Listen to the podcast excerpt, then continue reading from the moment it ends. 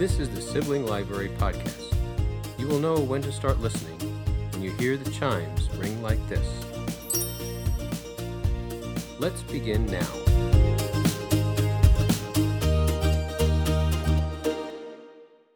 Welcome to Sibling Library. Happy New Year, you guys. Um, this is the podcast where we read, share, and repeat. I'm going to be the host today. My name's Megan, and I am joined by Julia and Katie. Woohoo! So today we're going to start off with our favorite picks from 2022. So just of the books that we read, I think we all went back through our Goodreads to kind of refresh our memory on our reading journey from 2022 and picked some of our favorites. Um, anybody want to start out? Start off? start out? I invented a new word. Oh, word. Oh, do we have an O word today? We do. Oh. oh, okay. Well, we'll get into that after we talk about our books because I think the O word is going to lead us into our main discussion, right? I think that is a good way for us to approach it. Okay. Julia, tell us about your books for 2022. Yeah, Meg, I can go ahead and tell you what my favorite books for 2022 were. Uh, you're right. I did comb through my Goodreads, which unfortunately I didn't make it to my reading goal. Um, You But- set a hefty reading goal, though, You didn't you? I did. Like 150 or something like that. 150, and I think I got to like 132 or something. 132. respectable. Yeah, that still blows the number that I read out of the water. Yeah, it's more than twice what I read. Same. Almost twi- almost twice what I read. Yeah, I had a lot to go through. And as I was looking through, I was like, if I couldn't remember a single thing about the book, I was like, well, nope, that can't be my favorite. But I did find several that I can talk about. First, I want to talk about The Good Sister by Sally Hepworth. Um, and I think this is going to come up later in the show. So, spoiler alert, but this is another book about a neurodiverse character who happens to be a librarian um, and it's a mystery slash psychological thriller um, with a good aha twist at the end, um, which I enjoy. Um, I also really enjoyed Yours Cruelly, Elvira, Memoirs of the Mistress of the Dark by Cassandra Peterson. Um, I listened to it, it is read by the author, so I recommend going that route if you're interested in this book. Um, and she has just had such a varied and interesting life um, not necessarily one that I would want to emulate, but it was quite fascinating to listen to and hear about. Um, and then I also read Long Live the Pumpkin Queen by Shea Ernshaw, which is kind of like a book form sequel to Nightmare Before Christmas, uh, with Sally being the main character. Um, like she should be. Who doesn't love Sally? right? And it was just very satisfying to get more about her history as a character as well. That's cool. And I also, yes, and I also want to shout out Honey in the Marrow by Emily Waters. And I'm really looking forward to her next book. And you can go back to our November episode, I believe, and listen to a great interview we did with her. Great choices. Katie, Yeah, and really Megan? yes. Yeah, Katie, I think you would like all of them. Megan, I think you would like The Good Sister and Long Live the Pumpkin Queen if you're looking for things to put on your to be read list. Thank you. I, yeah, when you were talking about the good sister, I was like, "Ooh, that sounds interesting." Yeah, it was really good. Okay. Thank you. All right, Mhm. Katie, what are your choices? All right. I am scrolling through my my list of Goodreads from 2022 as well and um Megan, you recommended a series that I wound up blowing through, uh, The Good Girl's Guide to Murder books by Holly Jackson. Um, Can I interrupt you for a second? please. I listened to that book and didn't really connect with it. Is it did either of you listen or did you read it? I did both. I read the first two and listened to the third. Okay. I read all three. Yeah, I'm wondering if it, if I would have liked it more if I was actually reading it.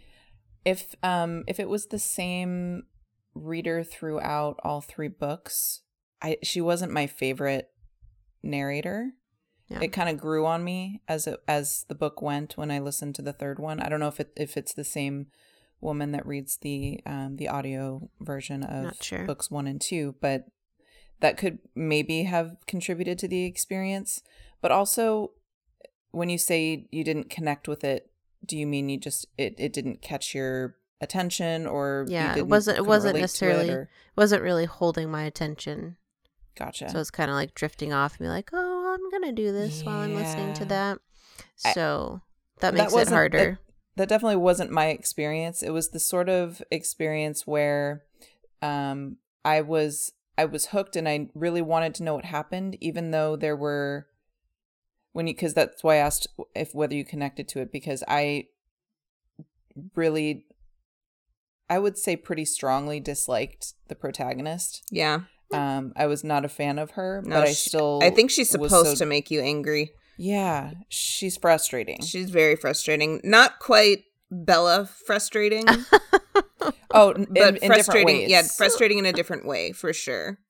She's just stubborn and single single-minded to the point like she she puts people in danger she puts herself in danger she's very much a lois lane this is Ex- funny. And this is one of your favorite books or series. it was it was very entertaining um Okay. like it it kept my um so it's a it's a murder mystery series there's there's a different um mystery being solved within each of the the the books and there's three books It, it kind of um, felt like a freeform series to me. I would love it is a- Freeform a- to it make is a this young into a series. It is a young adult series, right? Yes. Yeah, my seventh yeah. graders love it. They love it. yeah Well, I haven't gone back for the other two, but maybe I'll restart and actually read the book with my own eyeballs. yeah i had a lot of fun with it um but I, but like megan said and i and i think the fact that you're frustrated or that i was frustrated with the the main character um that it's centered around is by design.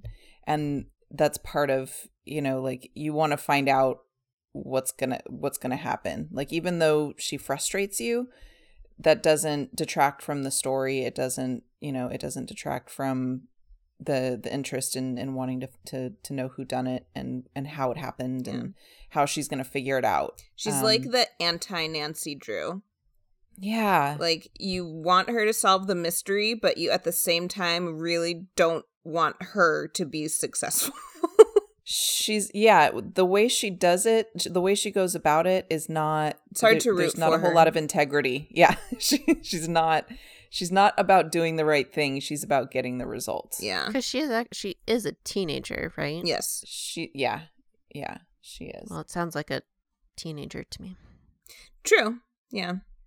it's also very relevant and similar to like a lot of the um a lot of other story i mean so we've the it reminded me a little bit just in terms of concept of um only murders in the building you know Mhm. you're because she creates a podcast around um solving this murder as well Mhm. and um i don't know i that that to me all feels like it was spurred from the success of the podcast serial um you know i mean I, and i think even within uh, only murders in the building the the tina fey character is supposed to be like sarah koenig i mean what's what's her her name is like a variation of that it's yeah. like something canning it's like it almost sounds like sarah koenig mm-hmm. so I think a lot of I think that um, inspired a lot of these things like this this format of you know um, True crime. trying to true crime and podcasting around it. So so it, that was just fun for me.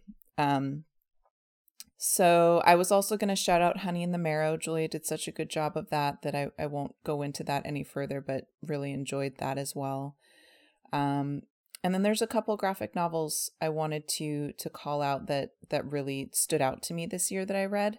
Um, there's one called Always Never, which is a story about um, two two lovers um, who have had this love affair that's been spanning for for 20 years and they just can't their life circumstances don't allow them to be together um, and the book is written in a very unique way. It goes from the end of the story to the beginning and the chapters are even numbered backwards. Like so you start with chapter 20 and you read all the way back to chapter 1 so you start with they're finally together and then you see then you work backwards to see how they started and and how they got there in reverse chronological order. And it's the art is so charming. The love story is so charming. Um so i really enjoyed that it, again it's called always never by jordi lafebre it's French. so um, I really, I really loved that. Uh, and then another graphic novel that really brought me a lot of comfort this year. Um, it wasn't, it wasn't the easiest year in my life. Um, is a book called Everything Is Okay by Debbie Tung. Um, and this is really kind of an exploration into um, anxiety and depression, which isn't necessarily what I was experiencing, but I think it's relatable to anyone who's going through a hard time.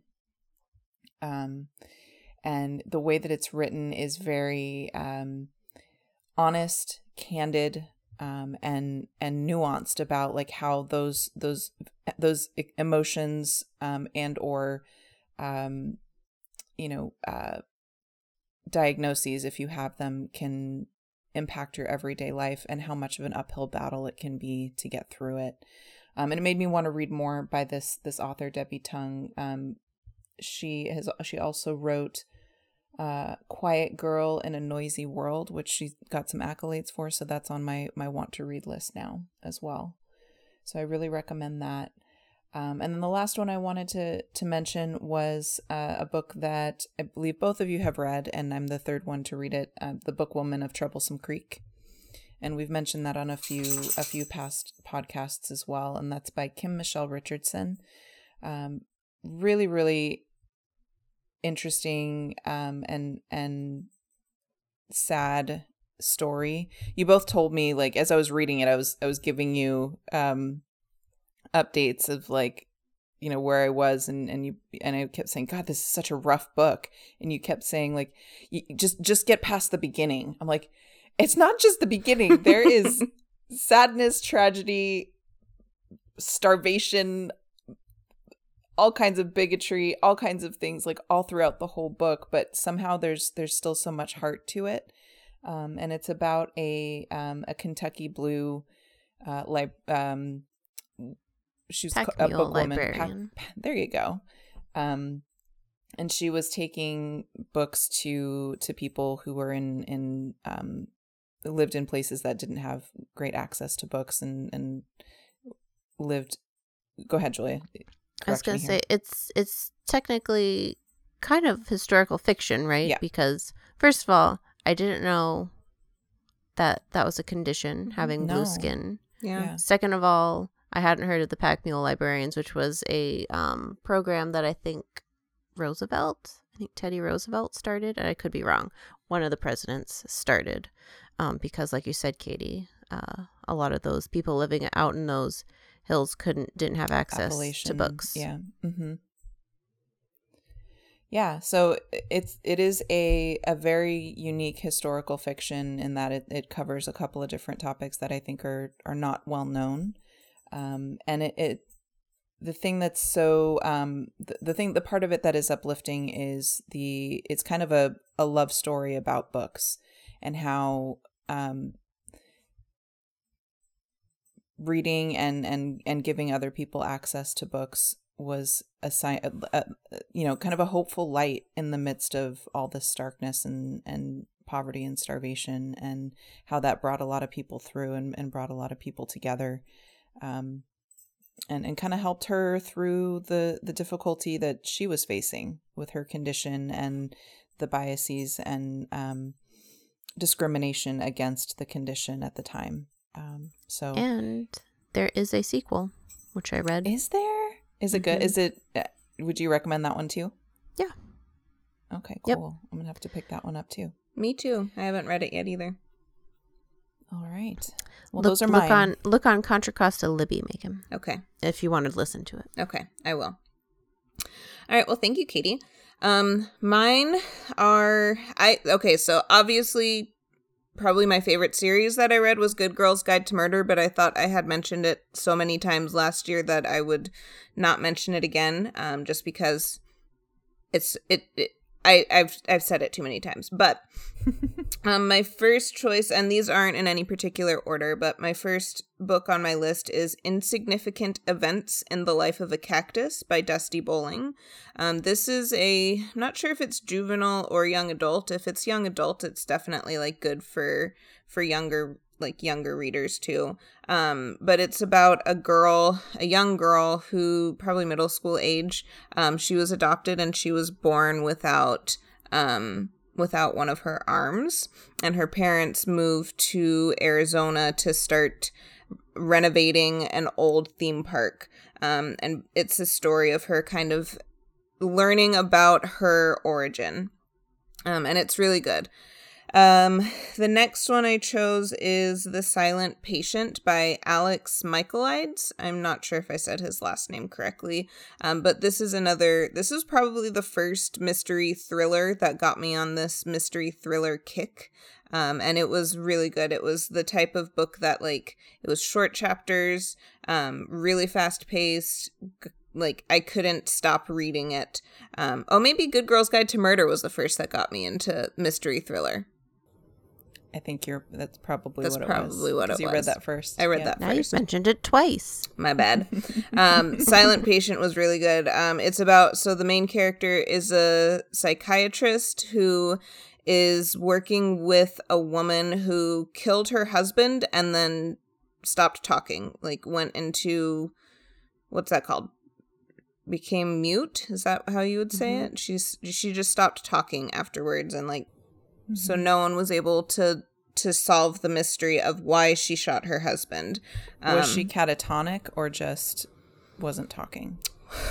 mostly wasn't talking and then they drugged her to a point of being catatonic basically because if she wasn't drugged then she became very violent Mm, okay. um so that one was really good that one had like when it all comes together at the end it's like oh i sh- i never saw that coming. Aha! yeah it was definitely like aha!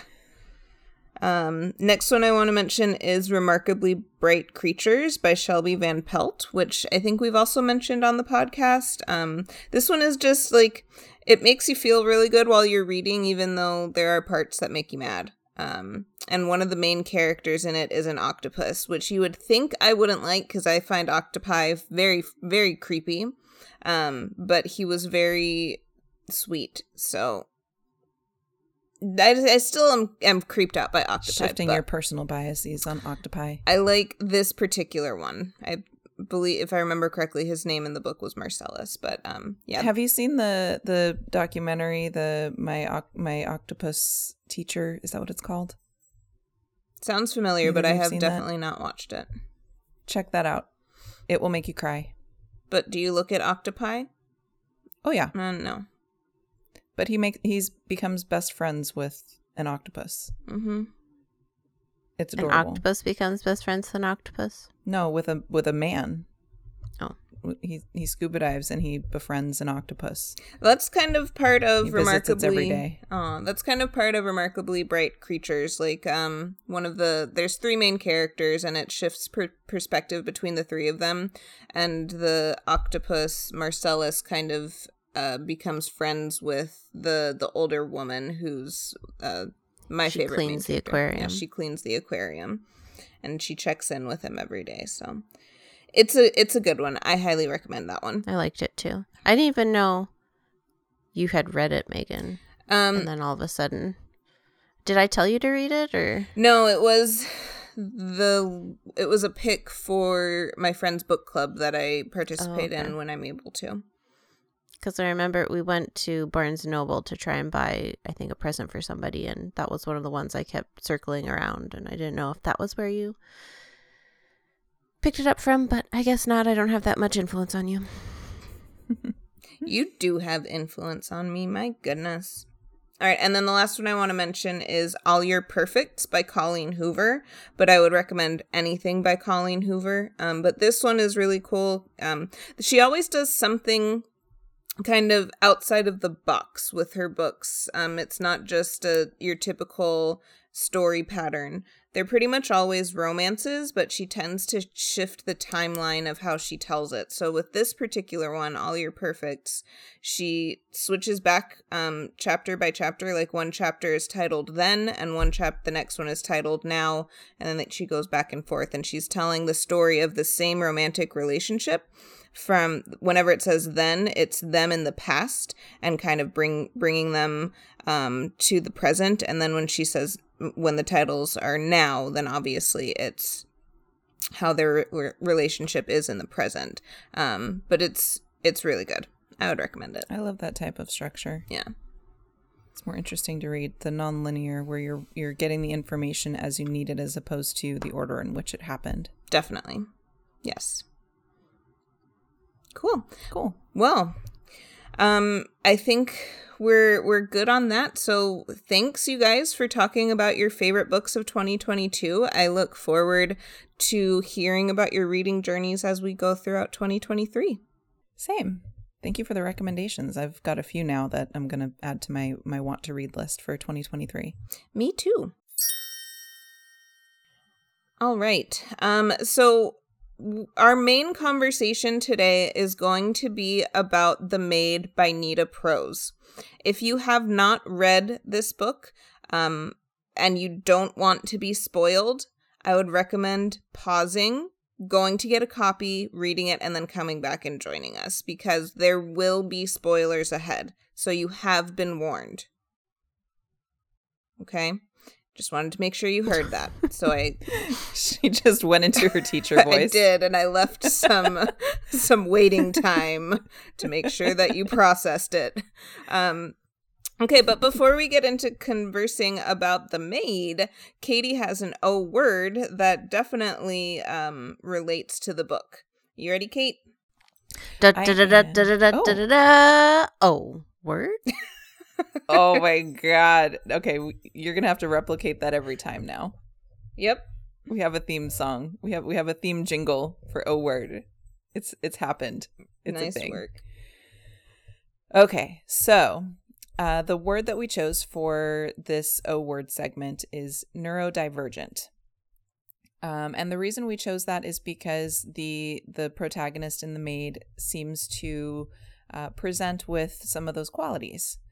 Um, it's not something that's spelled out or or stated in the book that that is what's going on, but it as we get into the discussion, it'll make more sense. Um, you know that that that is seems to be what's what what is going on. Um, so the way that I, I pulled some information on this word was um, I, I did just a Google search and I thought it would be interesting to talk through um, not just the the definition that pops up, but what are some of the the common questions that people ask on Google about this word.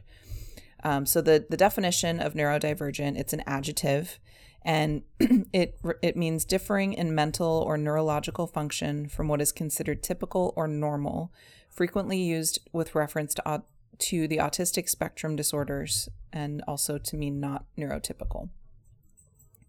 So some of the common things that people ask, uh, one the first one that pops up is what is considered a neurodivergent person, um, and that and the answer to that is the neurodivergent describe the term neurodivergent describes people whose brain differences affect how their brain works. That means they have different strengths and challenges from people whose brains don't have those differences. The possible differences include, and this says mental disor- uh, medical disorders, uh, which that's kind of a, a controversial way to refer to to neurodivergence, and that'll I'll get into that a little bit further down in, in some of the the information that I gathered. Um, but uh, it says the possible differences include medical disorders, learning disabilities, and other conditions.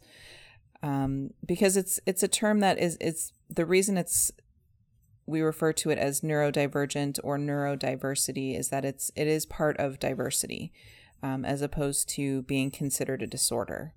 Um, it can be associated with with certain disorders, but that's not necessarily what it is. And and the viewpoint of looking at it that way can create certain biases or or attach a value or a- negative connotation to it that um, really is is is not um, not helpful uh, to to individuals that that are neurodivergent, and it it doesn't it's not helpful to our viewpoint on um, you know understanding and um, helping them go through the world in in an easier way.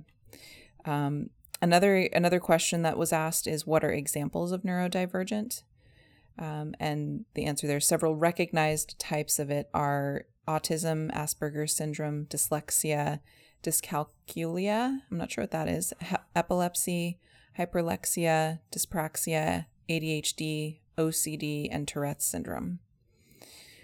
Um, and then another question that is is interesting because you know as you're trying to understand or, or learn about something that's unfamiliar to you, sometimes you want to know how does that apply to me. So kind of naturally, the next question down the list was how do I know if I'm neurodivergent?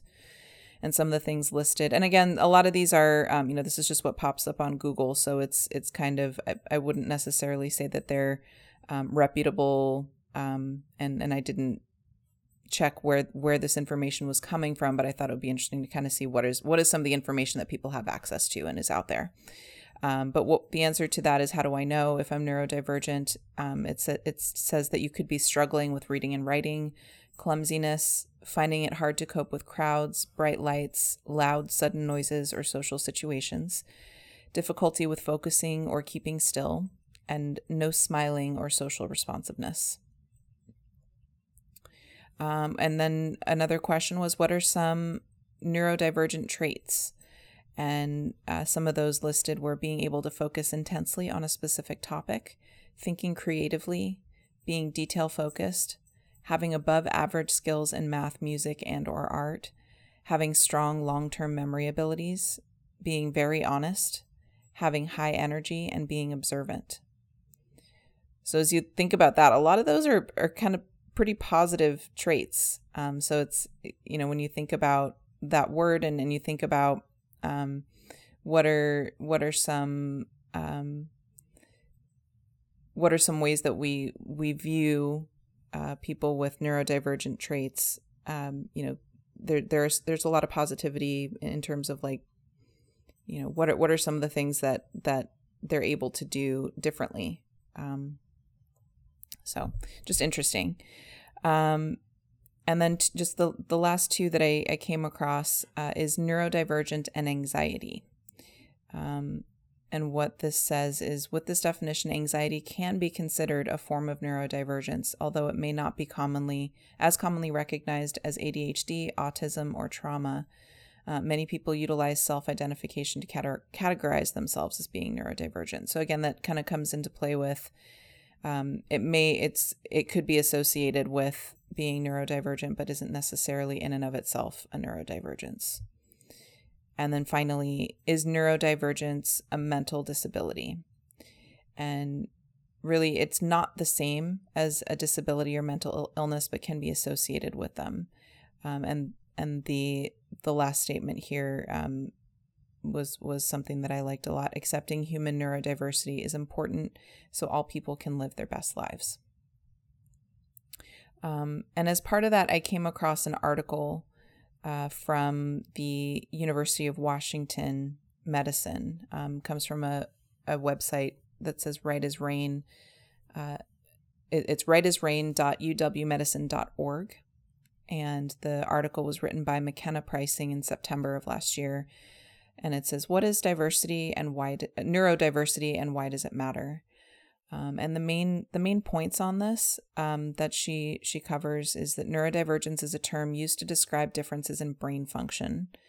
Classical definitions of neurodivergence include diagnoses of autism, ADHD, and dyslexia, but some people also include uh, traumatic brain injury and mental illnesses like anxiety, depression, and OCD in discussions of neurodiversity because of the way these conditions can alter brain functioning. So, um, you know that it's it's more about um, understanding that it's just a a different way in which a, a person's brain um, functions. So some of these these other conditions can contribute to that as well. Um, the other thing that is highlighted in this article is that embracing neurodiversity means going beyond medical def- definitions by recognizing the whole person as opposed to just how they're different.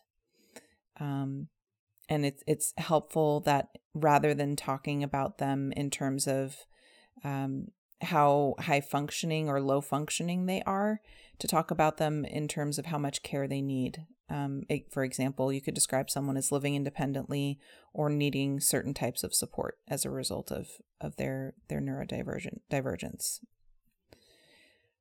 Um, and this is some some additional things that goes into is um, you know recognizing that it's not the same as a as a disability or a mental illness but can be interconnected with them. So there's there's just so many factors uh, that contribute. So they someone could have um, a a neurodivergent quality that makes their their brain function in a different way that could lead to um, other types of mental health conditions.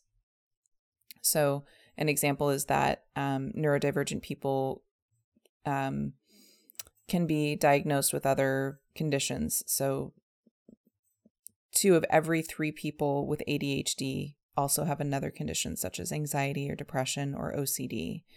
Um, and as well as autistic people are at higher risk for mental health conditions. And when you think about why that might be, it could have a lot to do with, um, you know, the fact that they are they are less understood and less um, their their the way that they their perception of the world is is not as as readily understood and accepted and recognized and validated in the world as someone who's considered neurotypical. Can I speak to that so, for a second?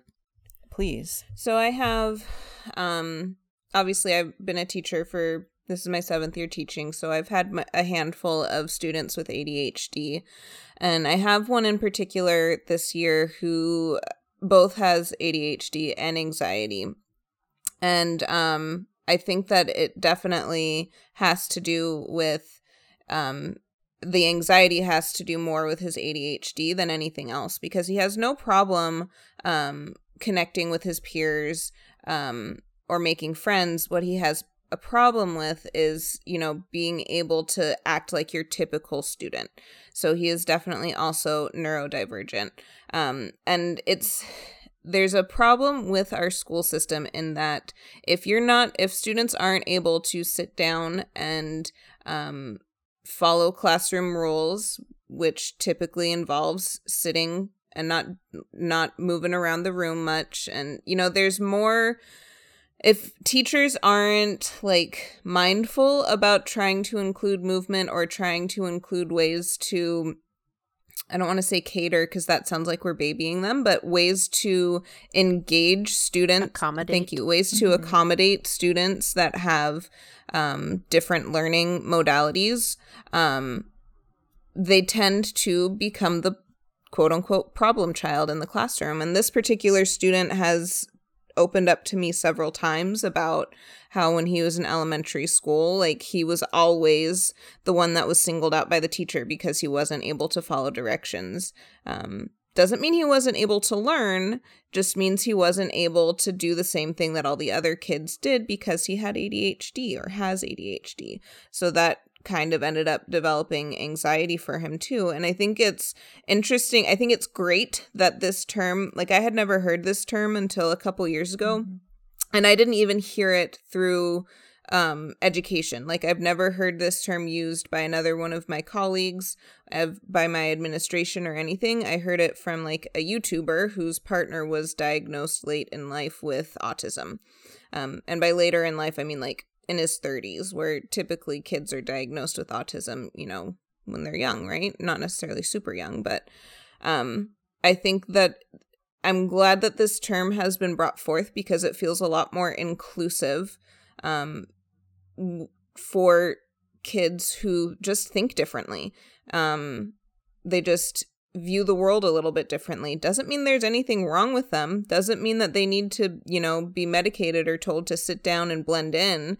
But because they have a hard time blending in, they're not able to conform. They're not able to mm-hmm. feel like they're normal, you know, so they tend to mm-hmm. develop those other things like anxiety or depression. Um, so I mm-hmm. think that this term, I don't know when it came into existence. It has to be a fairly new term, but I think I have that information. You want when? How yeah. new is it? 1998. So, from another article that I looked up um, from my.clevelandclinic.org, uh, the term neurodivergent came from the related term neurodiversity. Judy Singer, an Australian sociologist, coined the word in 1998 to recognize that everyone's brain develops in a unique way. Yeah, so I think that this is a great um I don't want to say movement because I don't think that this particular Mm-hmm. movement has necessarily hit the educational world yet. At least there's more awareness. More awareness, yeah. That's where it starts, right? Is the the awareness. Be side. the change, Megan. but at the same time, like as a teacher, it's hard when you've got students with so many different needs. Um, it's hard if you can't if you have a student that isn't able to follow typical classroom routines or structures, you know. So it's it's a catch 22. It's like this is great that this is coming about, but it's also like as a teacher, how do I I have to deal with already so many challenges and it's like hmm at the end of the day, all you can do is be kind to everyone. I feel like that Absolutely. that's the that's the message at the end of the day. Yeah. I, I I think a couple of thoughts on on everything that you just said and and um sorry, they're all crashing in my brain at the same time. I'm trying Okay. to decide which one to put out. The we talked we talked in prior episodes, I think it was the Live Oak with Moss episode, um, in reference to even the the term homosexuality. Not not comparing these two things, but we're talking about diversity, um, and these are different types of diversity. Um, having a word for something creates can create community. It can create understanding. Um, language is so integral to our ability to understand the world. Um, you know, we we we talk about sometimes putting putting labels on things isn't necessarily um, a good thing, but it's how it's how the human brain is able to you know categorize and understand and and um it's not it's not always a bad thing i guess is where i'm going with that because if you can put language around it you can put understanding around it you can build community and you can continue to learn um, if we don't have a word for something how do we talk about it Yeah. um, so I, I think I think the fact that yes, this is another just another thing that teachers who have so much to contend with already um, have to think about. But I, I think it, you can kind of fold it into just you know it's just another way that people learn. And and the more you understand about that the more effective you can be in the classroom. So you're right. Double-edged sword. It's one more thing. It would be it, it would be so much easier for for you as a teacher and for me as a leader if everyone learned and communicated in the same way. But we're just that's just not that's part of what makes the world interesting too. Yeah, I was gonna say, but the world would be so boring. yeah. We're we're not all robots um, and then kind of closing out on this this subject and i'll i'll kick it back to both of you on other, any other closing thoughts that you have but um, you know we talked about what are you know just just be nice to everybody but some other thoughts on how to support neurodiversity specifically um, that was that were shared in the article is to accept that neurodivergence is part of human diversity recognize that neurodivergence does not define someone, but can it can be an important part of their identity. Um, and recognizing that neurodivergent people are this, no two neurodivergent people are the same. They will have different goals and needs. Um, you can advocate for practices that accept and accommodate neurodivergence. You can speak up if you hear or see someone being prejudiced against. And, and that's just in general. Um, anyone who's um, in a um, you know marginalized group that is is experiencing um, some sort of prejudice or abuse can use your voice and be an ally for neurodivergent people by telling them they can come to you if they talk if they need to talk or need help and Megan you've done this with your student sounds like he's very comfortable being able to share what his experience is and that's only going to help you understand how to support him better Right. um, and finally, celebrate the people you care about who are neurodivergent. Well, thank you, Katie. Um, I think that definitely leads us into our conversation about the maid. Um, did either of you want to synopsize, synopsinize, summarize the plot before we get into it.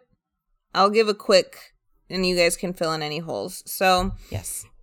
um, the maid is about uh, a girl, well, a woman whose name is Molly, and she is a maid at a very nice hotel. Um, I believe it's called the Regency Grand. The Regency. She works at a very nice hotel. When when she whenever the hotel was being described, I kind of pictured the plaza uh, of New York in my head. Um, so it's a high end hotel, and she loves her job. She loves cleaning rooms, returning them to a state of perfection, as she would say.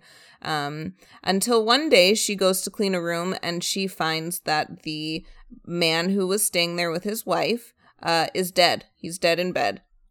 And she kind of she calls down for help.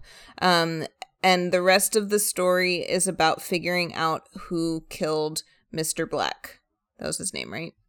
Mhm. Okay. Mhm. Who killed Mr. Black? Because Mr. Black is also a very wealthy man. Um, so throughout the story, a lot of suspicion gets thrown on Molly because she is she was the person who found him, so she had access to him, but she's also neurodivergent, so she um doesn't necessarily react and respond to the police questioning in the way that they feel like she should. So because she's different, because she responds differently, they kind of suspect her right away. And as the reader, um you you're pretty sure she didn't do it, but you're not really s- 100% sure until the end, until they figure out who actually did it. Do you guys have anything you want to add into that? Uh, not into the synopsis. I think as we we get into the discussion, we Okay. can we can kind of add in some more thoughts and observations. Okay. So let's start then with who did you guys first think was responsible for Mr. Black's death? Like, who did you blame first? Rodney. I thought it was Molly pretty much the whole time. You did not. What? I did.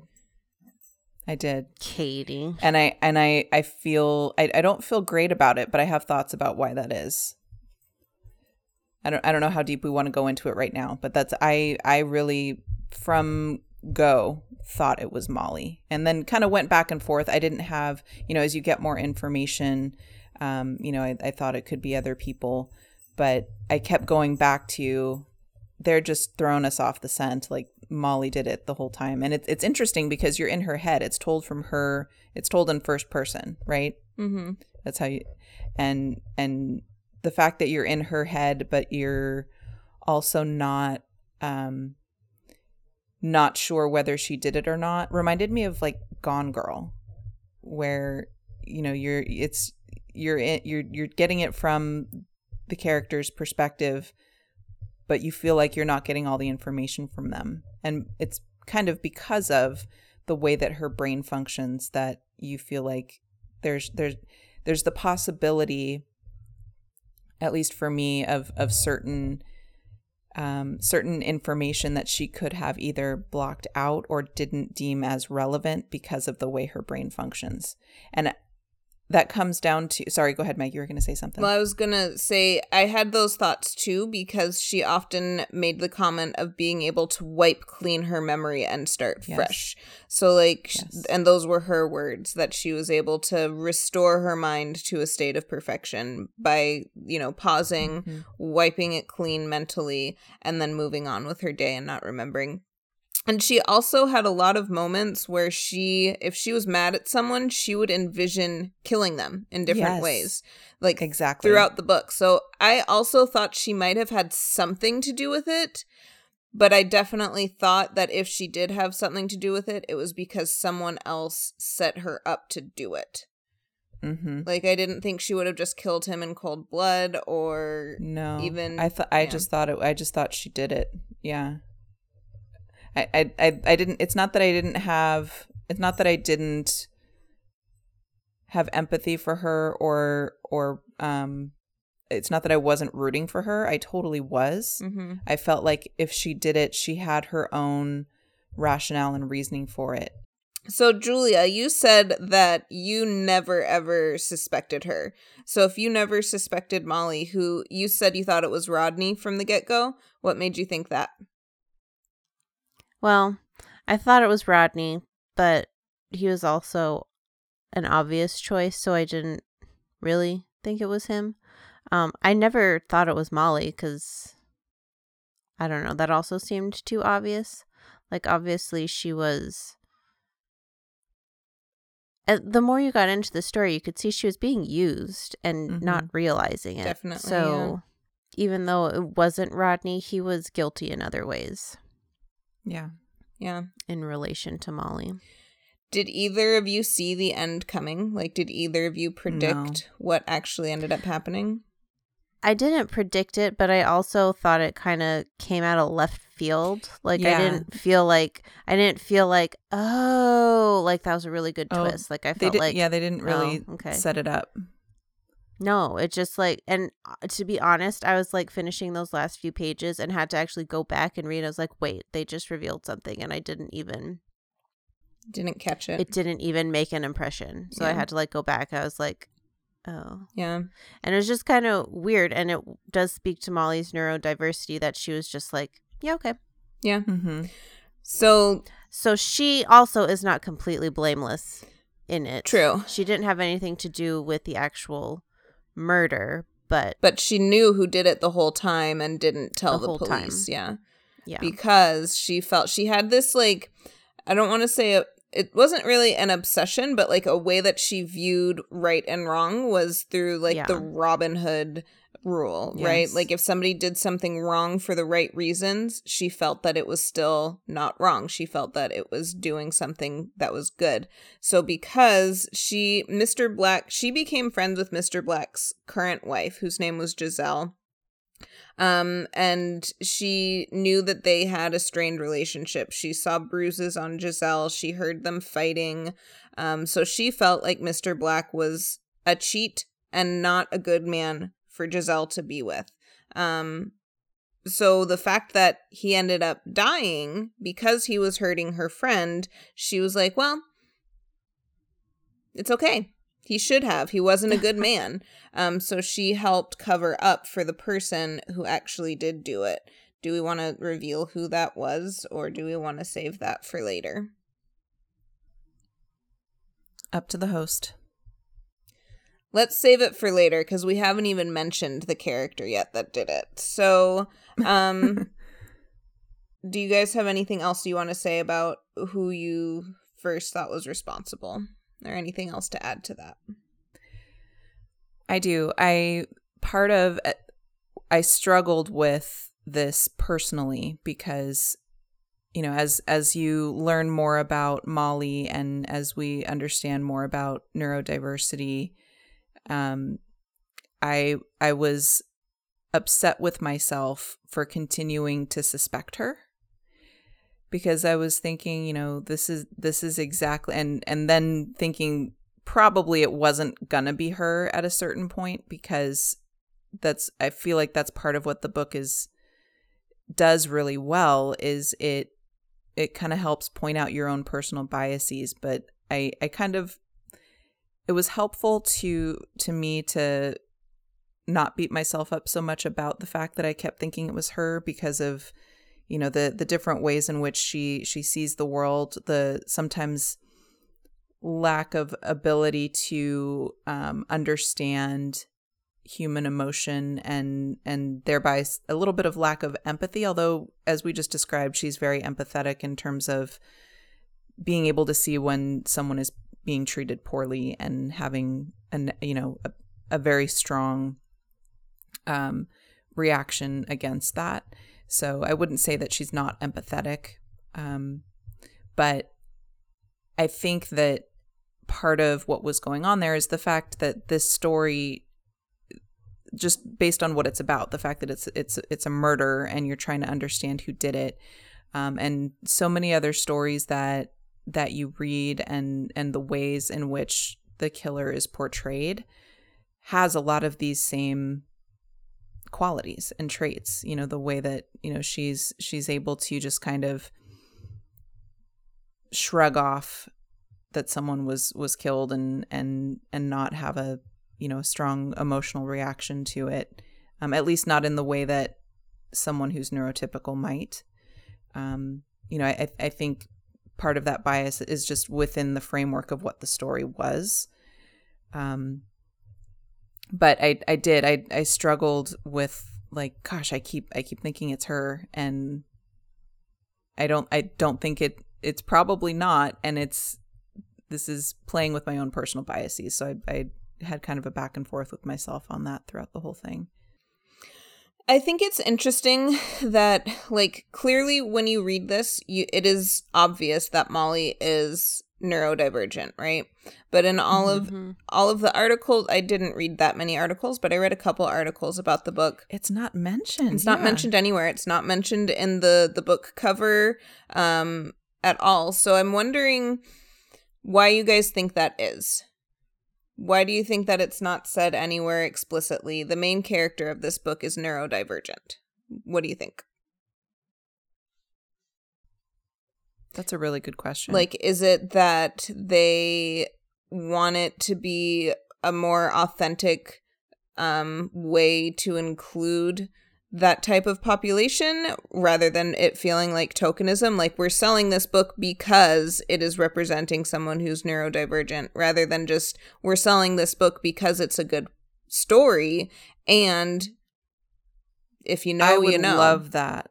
I would love that if that's the case, but I also don't have that much faith in people who want to make money to, to do it that way. Mhm. Um, I mean, uh, unless the uh, Nita Prose has has so much control over the marketing and all of that, but also she doesn't have control over the types of articles that get written. And again, we didn't go deep and, and read a ton of articles on, about it. I'm sure there must be something like if we were to Google, like maybe someone Google right now, um, the maid and neurodiver and the word neurodivergent and and see what comes up. But one thing that um, so Julia had sent an article to us um, that I think it's the only one I read, but the closest she comes to to mentioning that is that um, she has she had a quote in it that it was very important for me to situate the reader with very little information, to just open the book and encounter Molly. My hope was that by discovering her unique perspective, to live as her would be to love her. So it is very it's kind of speaking to like you you're seeing it through her lens and she's she's calling out that her lens is very unique in the way that she sees and perceives the world. So that was the closest that I saw to calling it out what it what it is. Mhm. Um, but I, I love the idea, and I, I would hope that, that that would be it. That it's like this is just Molly. This isn't Molly, the the autistic person. This is just Molly. This is who she is, and it's you know this is this is how she sees the world. Right. So something about Molly is that she kind of needs the help of other people to be able to interpret the world around her. When she like her not long before the story starts, we find out Nine months. Nine months before the story starts, her grandmother passes away. She calls her her gran, um, and her gran really was um, the person that raised her her whole life. We find out that her mother um, abandoned her. I believe she was a drug Mhm. addict and abandoned her. Is that correct?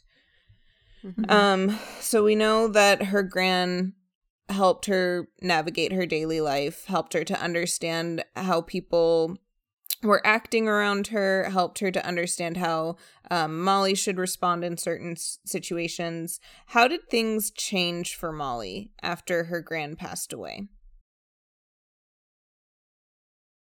Well, after her gran passed away, she still had all of those sayings and teachings that her gran left behind her. So she was always hearing her voice, like in her head, or like whenever she was encountering a situation that she really had to stop and pause and think, like, oh, how sh- how should I be responding to this? Um, and she'd always bring it back to something her gran would say. So it wasn't like in that respect, like her gran never left her.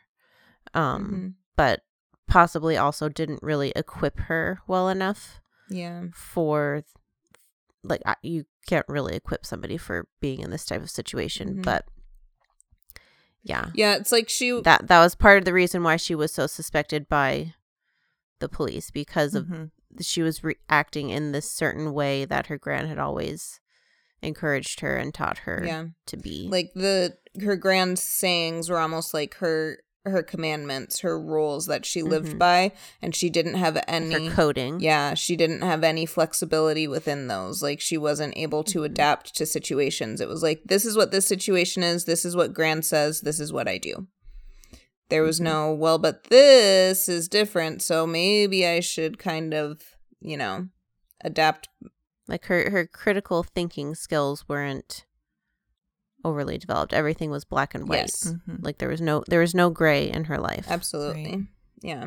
I also think she she was able to find some authentic um relationships as well outside of her gran that she was able to once she really trusted them she also listened to their advice like one of my favorite not necessarily favorite moments but a moment that stuck with me was when she and Giselle um were being friends and Giselle was crying and Molly kept like handing her a tissue and saying a tissue for your issue and like thinking that that was really empathetic and helpful. But like if you're crying and someone says here's a tissue for your issue like basically clean it up stop crying. Um that's Mhm. not necessarily what you want to hear. And Giselle was able to like tell her you got to stop doing that without making Molly feel like she was doing something bad you know Mhm. um, so I thought that was cool that Molly was still able to to take in advice from others. Yeah, I'm curious though. Maybe her gran was also neurodivergent, and that's why she had all of these sayings and Mhm. like rules. I don't know. Maybe. Maybe maybe she was also.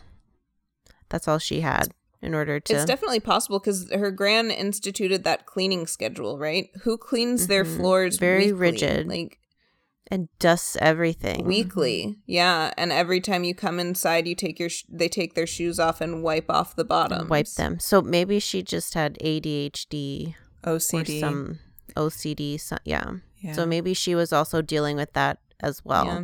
And we because because she had passed away before the story started, we didn't really Yeah, we never know. dive into Mhm. that. Yeah. Another one of my favorite um parts um we can talk about side characters now I guess. Like who my favorite side character was Juan Manuel. Um he was so sweet. So he was the one Mhm. he worked in the kitchen and he was used by Rodney who was the bartender Yeah. that Molly was in love with for most of the story but is clearly to the reader he's clearly a creep. Um, but Juan Mhm. Manuel is almost like his opposite. Like he's very sweet, um, very unassuming, and also clearly being used by Rodney. Um, and Juan Manuel um, and Molly end up forming a friendship, which later turns into spoiler alert. Um, later turns into a romantic relationship, which I was so excited about at the end. But one of my favorite things that he says um, that I think kind of helped Molly um be okay with you know being different not that she was ever not okay with being different but really kind of helped her to own being different was he said we're all the same in different ways which i think is a great way to include people who are neurodivergent um and just a a way to make them feel like oh i am similar to everybody i still can fit in i just i have these things that are different about me but so does everybody else right. I love that. Yeah. My favorite side character was Mr. Preston because he really looked after her like a grandfather. And then you find out later that he did have a connection with her grandmother, which is why he always looked after her. Do we think he was actually her grandfather? Like it seemed like that was where he was going and just didn't actually say it. But I feel like he was actually her I feel like they would have revealed that. It's possible. I, I- think they left it open.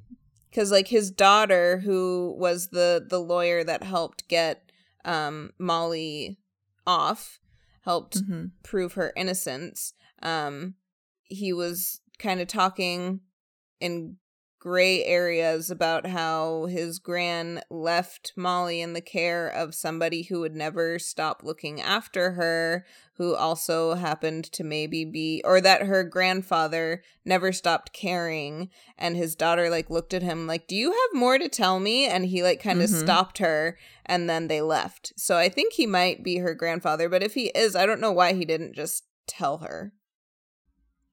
Maybe there's a sequel coming. Da, da, da. Maybe there is. It's a hotel. Anybody could die That is true. at any moment. That is true. That is very true. Which, if there's a sequel, then that makes me excited because hopefully they'll also turn that one into a Netflix. Is it going to be a Netflix movie or a Netflix series?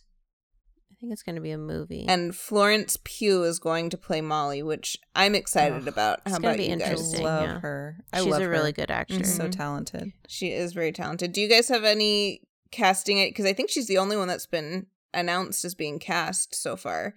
Do you guys have any like if they could if you could choose who's going to be Rodney or Giselle or Juan Manuel or Mr. Preston? Who who do you guys have any ideas in mind? Hmm. I want Liam Neeson to be Mr. Preston. That would be sweet. I don't know. I hadn't thought about that. I didn't think about it either until just now. Yeah. Juan Manuel And honestly, when I was reading it, I wasn't even picturing Florence Pugh, so I know I wasn't either. I, f- I forgot. I forgot it was being adapted. Yeah. That's okay. We can move on from that. Um Okay, so the big twist at the end is that Molly actually knew the whole time more than she let on, right? And we kind of know that. It's mentioned in the very beginning that when she was in the room when she discovered Mr. Black, she looked up at the mirror and saw something in the mirror that made her faint, basically, right? And we never find out what it was that she saw in the mirror until the very end. Question Yes. though, did she? Do you think that she really knew the whole time, or eh, because I got the impression that even though she was there and knew that she, like you, like we said, she she fainted, and we talked about how she can wipe her mind clean, almost like she suppressed it until later in the story when she needed the information, because it didn't feel like she knew as she was being questioned and, and going through the whole as, as as they were doing the investigation of who the killer was. I don't know. I didn't get the feeling that she she knew and was concealing it.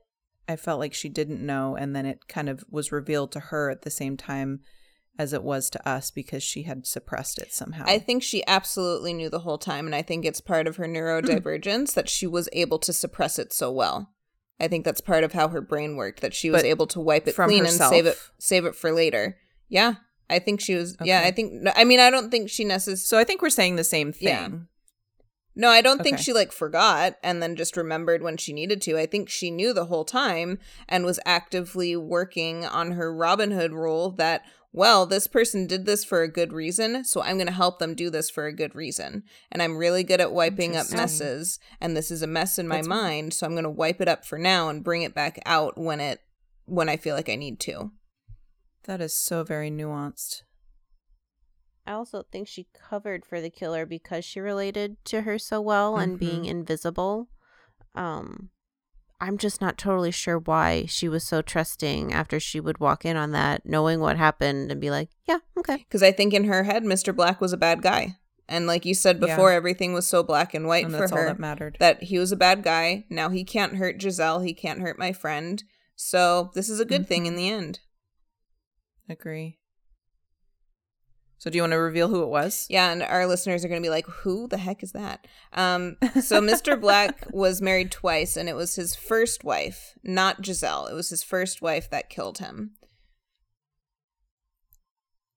Dun dun dun. You know. I I and again, like it didn't give me that It didn't give me that moment Um, either. like it didn't feel like that big of a twist i i it just kind of came out of nowhere because she wasn't even a character throughout the rest of the book really like maybe they mentioned would her mention her in passing twice, but she wasn't honestly i thought a bigger twist would have been that it was mr snow Yeah. Who was Mr. Snow? The I forget who Mr. manager Snow of the was. hotel. Huh. Um, but otherwise, I, I kind of felt like that revelation kind of fell a little flat. And like I said, I kind of read right past it and then had to go back because I was like, oh, they just they just said something important. Here's an so I interesting. had to go back. Oh, sorry. Go ahead. That's it. Here's an interesting way to to maybe frame that because yes, it felt like it came out of left field, but within the context of everything we've said, if it's something that she witnessed, was aware of, and suppressed and and tucked away so that she could do what she needed to do to protect the killer. And we're reading this through her mind. It's not something we would have seen or experienced because she was not she had tucked it away. You know, it's like it's that whole like where if it had been written in the third person, Mhm. maybe we would have had a lot more information around it. So yeah, it wasn't it wasn't satisfying in the sense that you're like, "Oh wow, I can tie this this and this and this back to it." But with the way the structure of the story and and the way that it was told and from the perspective it was told in, it makes sense from that from that viewpoint to me that like yeah, it's going to drop in here out of nowhere because she's been shutting it out the whole time Mm-hmm. and we're seeing it through her I eyes. just I just really wanted that yeah. moment. That's- that's the and I didn't get it. Like I really enjoyed the journey of this book, and I was rooting for Molly the whole time, and I was on board with her, and was glad that it ended positively for her. But I didn't feel like that Mhm. moment that I was like, oh. if you do want a moment like that, I highly recommend the a book called The Push by Ashley, Ashley Audrain. That had like I think I audibly went at the at the end of that one. I went at the end of the silent patient too. I feel like that's a hard thing to achieve because if you're giving and and kudos to those authors because if you're if you're giving enough information for it to be to make that much sense but also be that much of a surprise, you have to know exactly how much to reveal and when to reveal it and how to reveal it. So that's a very delicate dance. Yeah. So that's pretty cool. And it, you have to be able to like tell a story outside of the box too. Like you can't follow the typical um, pattern because there are so many mysteries and thrillers out there, right? There's a pattern by now that you're like, okay, by now, Here's the formula. yeah, th- I've gotten this, this, and this clue, so it has to be this person. Or just by like having a character be developed, you're like, okay, I I could see it being this person, but it also has to feel authentic too. Because if it's the person you never expected, it's like, well, Mm-hmm. blurg. but like we didn't even we didn't even necessarily have a chance to like suspect right because she wasn't this in- book. she wasn't involved like she um, and Right. and within like she wasn't even a side character. right but that also makes sense i don't know i i understand where you where you're coming from julia in that like that's kind of what you look for in this type of a story but i also think it makes sense in this story because she wasn't like, involved in her her like- day-to-day life like she was she wasn't someone that she would have interacted with other than in this moment because I'm she kills her ex-husband she's gonna lay low she's not gonna come back to the scene of the crime and that's where No, her- not even that, but like even like there could have been I don't know. Like I don't even remember her really being all that mentioned. no And like all the reasons she gave for doing it also didn't have any kind of build up or any relevance True. to the story other than why she why this happened. true I don't know. because it was And all again, redirection I'm gonna say it again. Like is- I, yeah, I liked it, um, but I, I didn't, I didn't feel satisfied by the very, like the the, twist. yeah yeah, i get that The twist wasn't like a I get that. It was just a That's the scale. Yep. okay.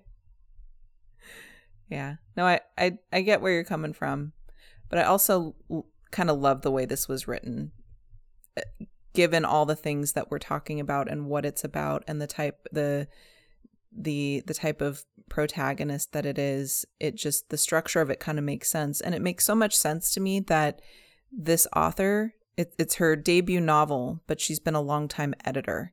Like it's so tightly like the story is so tight you can tell that you know this is this is coming from someone who knows how to how to craft a story and and she's she's been an editor for a really long time and this is the first time she's written a story and it it it shows that I want I wonder if she even had her own editor. She probably I'm, I'm sure, sure she, she did, did, yeah. But Mm, Positive, yeah. yeah. So I thought that was an interesting fact about Nita Prose as well. Yeah. So if we were to rank this story just on our own personal enjoyment on a scale of 1 to 10, 10 being amazing out of this world, 1 being how would you guys rank it? what do you think, Joel? Would you recommend it? Yeah, I'd recommend it. Um, I'd give it maybe a seven and a half. Katie? I absolutely would recommend it. Um, I I would give it at least an eight and a half, maybe a nine. I thought it was it was different from anything I'd ever read in a lot of ways, which I think is hard to do. So just for that uniqueness alone, um, I I would would rank it pretty high. I would agree with you guys. I would also highly recommend it, especially since there is the film version coming out. It's always fun to read something and then compare it to the film adaptation. And I'm I wonder if they might change the ending for the film. Cuz they can do that, you know. Hmm. They could. Um and in this case, it would depend how they changed it for me to obviously we maybe we'll come back once the film is out and we can talk a little bit about it. Um Yeah, do just a, a segment in yeah. one of our shows. Yeah. That would be cool. I agree. Do you guys have any closing thoughts on The Maid?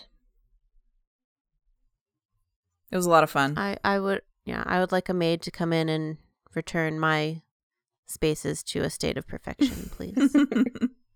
I appreciate that job. I I agree that would be wonderful. Okay, well thank you guys so much for for that conversation. Um it was a lot of fun and I really enjoyed reading the book too. So, um we should do that again at some point with going through Goodreads and finding um a recommendation for a book. Um next month uh we're to do we're we're also going to read the same book as each other and discuss it. Um, for February, we wanted to pick a romance since Valentine's Day is coming up in February. Um, and since I've been super into Colleen Hoover, I wanted to bring Katie and Julia in on that journey with me. So we are going to be reading "It Ends with Us" by Colleen Hoover. Um, so if you would like to join us uh, please snag yourself a copy of that and enjoy, and then join us for a conversation. Do we have anything else? Any other business before we close out? Just say goodbye. All right. Well, Read, share, repeat. until next time, make sure that you read, share, and repeat. Bye. Bye. That brings us to a close on this chapter of Sibling Library. Thank you for listening. Until next time, let's read, share, and repeat.